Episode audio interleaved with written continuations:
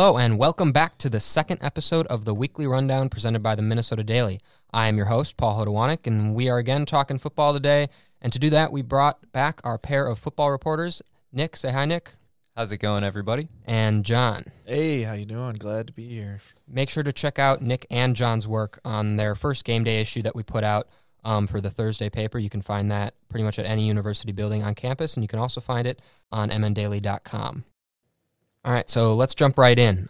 Last week, Fresno State game, pretty exciting game. Hard to watch. Had to watch it via uh, a illegal stream, so I'm not sure how great that is. How my Twitter feed was kind of ahead of my game, so that I had to put it away towards the end of the game to make sure I, I wasn't spoiled. But what a finish! Antoine Winfield's interception that was exciting when I saw it on TV. I was like, oh no, like this isn't going to be good. Gopher fans are going to go crazy. Like, not not going to be good. And then out of nowhere, he just popped out, got that interception, and sealed the game for him. What was the the mood of the team afterwards and throughout the week about how that game just went as a whole? Well, don't incriminate yourself with that illegal stream business, Paul. But yeah, I mean, the team I think mostly took positives away. Initially, they talked about finding ways to win, like they did against South Dakota State too, and I think they were pretty pleased with coming away with that interception at the end, just like they did last year against Fresno State. But Coach Fleck said in his uh, availability this week that after the celebration wore off, they focused on some of the negatives and things they had to improve, and that's what they've been focusing on leading up to the Georgia Southern game on Saturday. Yeah, I definitely think you know a game like that it really shows the resiliency of this team. You know, they even though they faced those two teams, South Dakota State, who they probably should have beat by more, and Fresno State, they should have definitely beat by more, but they shot themselves in the foot. Um, but if a team knows that they can overcome adversity and they're down in the fourth quarter, and if they know they can come back at any point in the game or you know with only a couple minutes left, I think it builds a lot of character. And the coaches, you know, they talked about that as well. Yeah, I thought they I thought they played pretty well, except for those those flags on third downs, those penalties. They had the one unsportsmanlike conduct or unnecessary roughness, I think it was on Tayon Devers, and those really derailed the dri- or der- derailed the defense because up until that point they were shutting them out pretty early in the drives, and then those kind of just seemed to weigh them down for the rest of that drive. Yeah, you're about to go up fourteen to nothing. Mohamed Ibrahim fumbles on the Fresno State 34 yard line. You're up seven to three at one point, and then Tanner Morgan fumbles in Fresno State territory. Like you just said, it was all the third down penalties. It was just one thing after another when it looked like the Gophers were building momentum and they just couldn't capitalize off of that. But I think they, if they would have lost that game, they would have beat themselves. I don't think Fresno State beat them at all. I think the Gophers, if they didn't have those two turnovers, they could have won that game by a lot more than they did. I think you couldn't have said it any better right there. I mean, against South Dakota State, it was an issue too, where they had chances to extend a lead, maybe put the game away, maybe make it so the other team wouldn't have chances to extend drives, but they just haven't found that killer instinct so far. So I think that's something that moving forward, especially as they get into Big Ten season, that they're going to have to find somewhere. Yeah, I mean, they only needed to go 3 and 0. You know, if they win this game against Georgia Southern, you go three and zero, and you go to Big Big Ten play undefeated. You can't ask for much. It doesn't matter how you win; it's about how you know how you finish the season. Yeah, and those were they had seven penalties for 65 yards and five fumbles. They lost three of them, so not exactly what the team is going to want to do heading into Big Ten play. But before we get to Big Ten play, they've got the one game against Georgia Southern. A couple other quick things that I wanted to get to um, that were positives from the game. Besides um, the turnovers on de- or the penalties on defense, there were a couple outstanding performances as well. Antoine Winfield was one, four tackles, a sack, and an interception. Obviously, the big interception, but also the impact that Kamal Martin had um, returning after his one game suspension. He had 13 tackles. The linebacker core really seemed to know a little bit more what they were doing, having him kind of as the general in the middle there. Yeah, and like we talked about before last week's game, having Kamal Martin back is going to be huge. You saw Thomas Barber have even more tackles this week. He's able to be freed up and play his game, and Kamal Martin was able to be that presence that the defense needs in the middle. Although their defensive run game is still, I don't want to say terrible, but it definitely has a lot to improve upon. Yeah, in terms of Kamal Martin having 13 tackles, I think if you're the Gophers, it's more of what you want as opposed to the week one game against the South Dakota State when Jordan Howden led the team in tackles. Usually you don't want a defensive back leading them in tackles because that means running backs are getting into the second level, they're completing passes. Yeah, and I think that's the one thing that continues to be is you know they're highlighting the defensive line right now is just not getting really that much of a push. Um, so we'll see if they can get it this week against a very good, very very good run team. Yeah, and the one other play that I wanted to shout out was the the Chris Autman Bell catch that really kept them in the game. It looked like maybe they were going to squander squander the game, but with 47 seconds left, fourth and 13, they they really had to go for the end zone. There wasn't much room to play with. They were on the 20 yard line, so there wasn't much between them and the end zone. And Fleck said that pretty much they thought the defense probably would have thought it was going to go to Bateman or to Johnson, and it was time for Autman Bell to step up and make a play. And Morgan threw a great pass, and Autman Bell made the catch. Yeah, that's what Ciarrocca said, you know. And if you think about it, I don't think, and I wrote in my article, I don't think there's one quarterback since in the last 15 years that played for the Gophers that could have made that pass and put that where it was. I mean, it just went by. It was like, a, it felt like an Aaron Rodgers pass that he throws into the end zone that goes right by, you know, a couple years ago, he had the one that went by the defense or the Vikings defensive back's helmet and it was a Packer touchdown. And that's what it felt like with Morgan. It was just a perfectly put ball right where it needed to be. Yeah, that play doesn't happen unless Tanner Morgan puts that ball in that exact spot where only Chris Autman Bell could have gotten it over the head of the defensive back, and then Chris Autman Bell getting his foot down in bounds. Those are two really difficult plays on both ends, and they both had to be pretty precise in order for that to be a touchdown. And then just to have Autman Bell step up, make that play with the defense keying in on Bateman and Johnson, definitely a positive the Gophers can take away and hopefully build on moving forward. Yeah, and if you think about that, the Gophers have never had playmakers like Tyler Johnson, Autman Bell. I mean, when Autman Bell's your number three, your offense has some playmakers to play with, and that's what Tanner Morgan said. You know, it opened it up, and Chris Autman Bell is, you know, he can be just as good as Bateman in in a year or two from now. You don't know. Yeah, and in the running game, it, it was kind of a flip flop from the first game. Ibrahim had more of the carries, the more success rate. He had over five yards per carry, so it seems like that's kind of going to be a revolving door of just whoever's got the hot hand that day is going to be be the one to take the most of the carries. And then um, Rashod Bateman, like we just said, had seven catches for 105 yards and a touchdown. And then Ty Johnson, um, still a little quiet, but four receptions, 71 yards. So he's definitely getting there. And we'll see how they do against Georgia Southern, who is their next opponent, which they will play on Saturday at uh, 2:30 p.m. Georgia Southern is one on one and one on the year. They lost 55 to three to LSU week one, but obviously that's an LSU team that's ranked in the top 10, very good. And then they took on Maine and won 26 to 18, and they were 10 and 3 in 2018. So, although maybe not the threat that Fresno State posed, they know how to win, and that's always something that can be dangerous when they're coming in against a team that is expecting to win that game. Um, and one of the big keys that, or that the game is going to be relied upon is the running game because that's pretty much exclusively what Georgia Southern runs. They run a triple option and so, what have the coaches been talking about? What have the players been talking about about how to key in on that and really stop that? Well, Fleck talked about how even though the Gophers do have some experience last year against the triple option when they played Georgia Tech in the bowl game, what Georgia Southern does is a little bit different. They're going to give you some different looks offensively, running more option out of the pistol. So he said that defensively, it's imperative that defenders don't do like he said week one. He thought defenders were trying to do a little too much, trying to make other people's play. Against the triple option, you have to remain very disciplined, stay in your lanes, don't lose contain. Yeah, he said it best. I mean, you got to stay very disciplined against a triple option team. And if you don't, I mean, that's why sometimes Army and Navy they can almost upset big time programs because they give themselves uh, big time programs won't be disciplined, you know they have guys trying to make the hero plays and you know those triple option teams will will gash them. And that discipline was something that Fleck and Rossi and co were kind of hoping for more of after the South Dakota State game. They saw people trying to make too much out of some plays, and I think that was corrected a little bit in the Fresno State game and just in time heading into Georgia Southern. And again, they have three rushers that average over five yards per carry. Matt LaRoche is actually at 12.2, Logan Wright 5.4, and quarterback Justin Tomlin at 9.1. So a lot of dynamic runners that can – really create, and so that's going to be that's going to be tough for them. And like Nick said, they prepared for Georgia Tech last year for the bowl game, but as Fleck noted, it's not exactly the same thing, so they're going to have to adjust a little bit.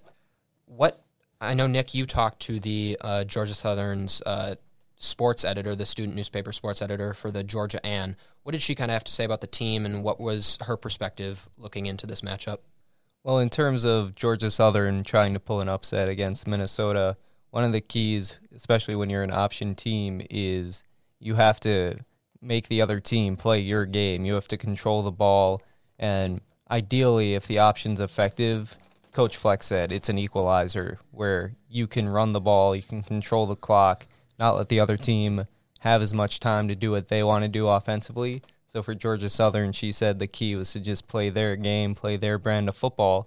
And you can look at what Army did last week against Michigan going into the big house and forcing overtime. The option teams are pretty dangerous as underdogs. They can upset some big programs.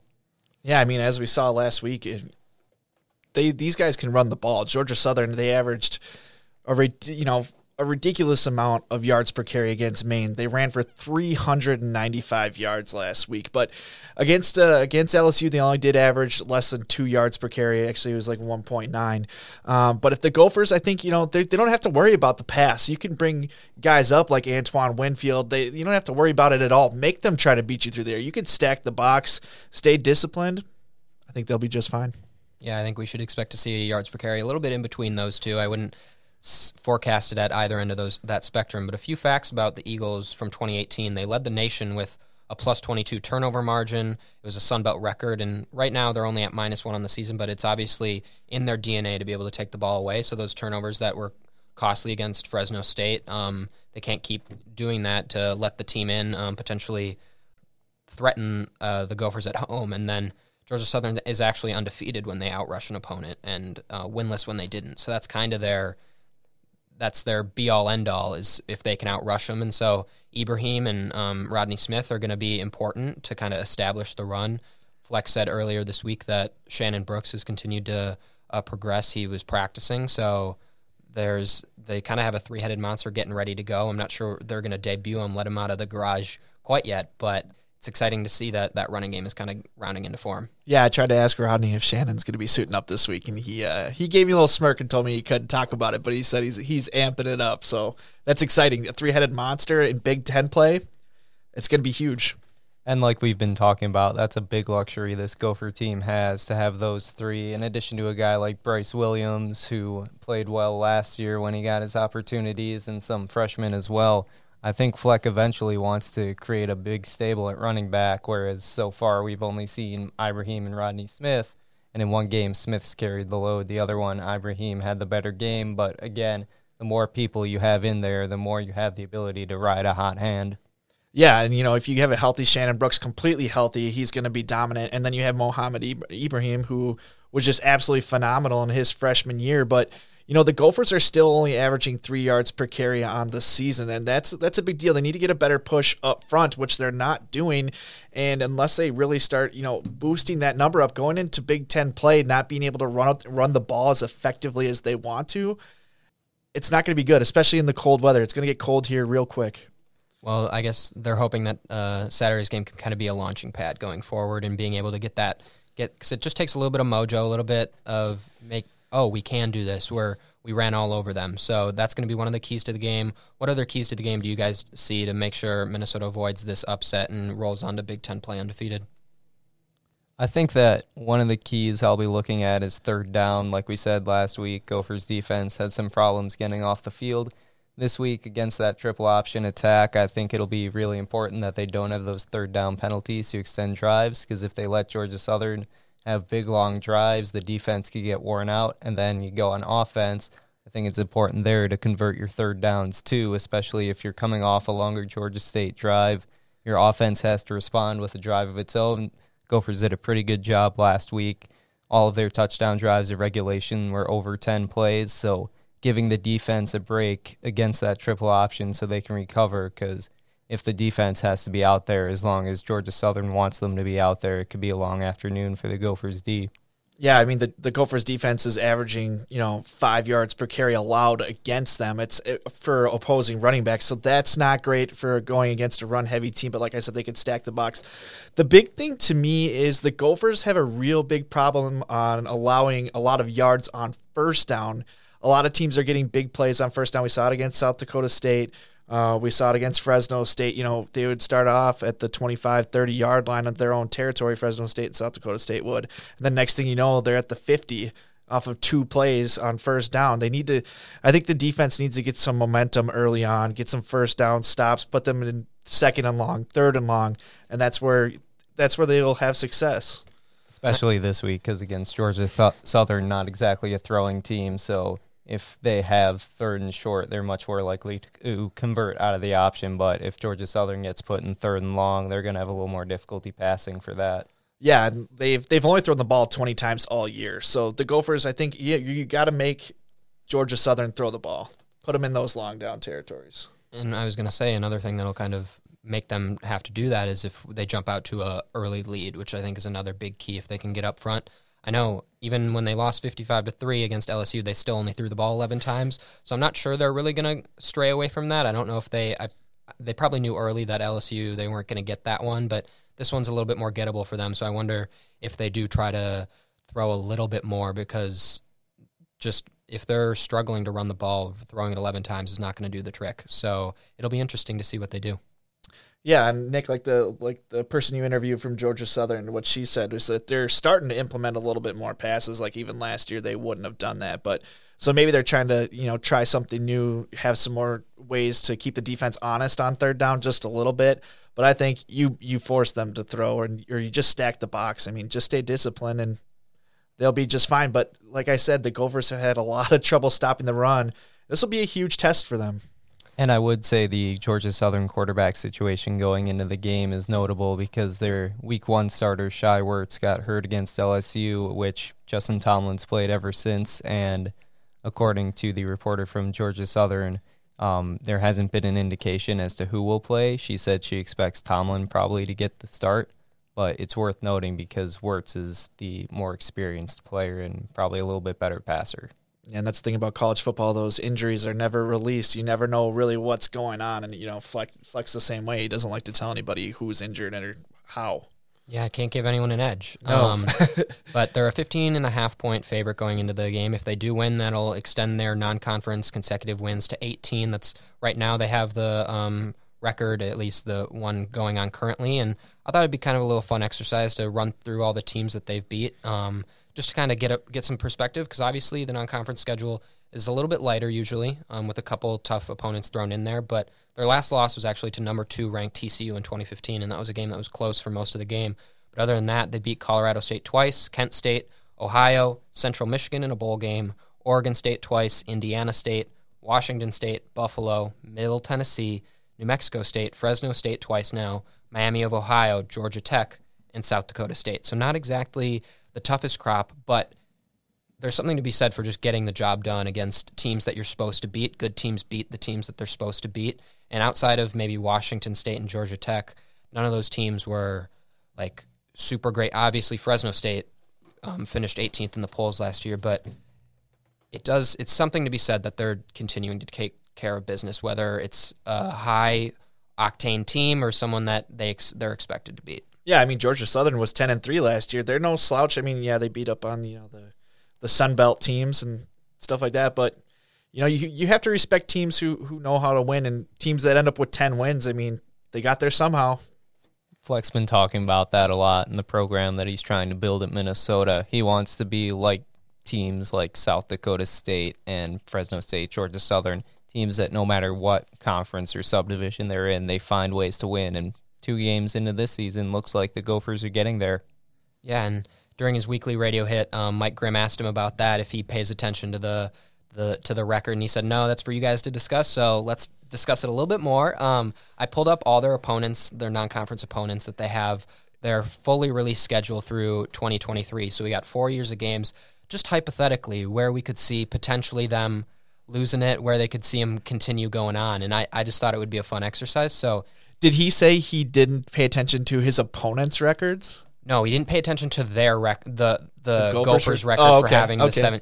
No, he's definitely aware of their record. Yeah, he he, cites at every press conference like those three teams we, we were gonna play like Georgia Southern and the last two. He's like they're like I forget what it is. It was 32 like 30 and eight. 32 and eight. Yeah, he says that he said it for the last three press conferences. It's like no, he yeah. keeps track. He said he doesn't talk to his players about the record at all, but um, it's fun for us to t- talk about. So next year, all home games, they play Florida Atlantic, which is kind of interesting. Lane Kiffin's trying to turn that program around, but the results haven't been there. uh, quite yet, and then Tennessee Tech and BYU. So BYU just beat Tennessee actually, so they've got some chops, but I could see them getting through that as well. You got to remember, Lane Kiffin was uh, a hot commodity when the Gophers hired Tim Brewster. You know, 10, 10 or so years ago, he was the name to be thrown around, and you know they they went with Brewster. Yeah, and then in 2021, they'll have Miami, Ohio again. Then they'll be at Colorado, and then Bowling Green. And Colorado just took down Nebraska. Definitely no slouch. They play them again in 2023. Um, and then in 2022, they have New Mexico State, Western Illinois, Colorado at home. And then finally in 2023, they have Eastern Michigan.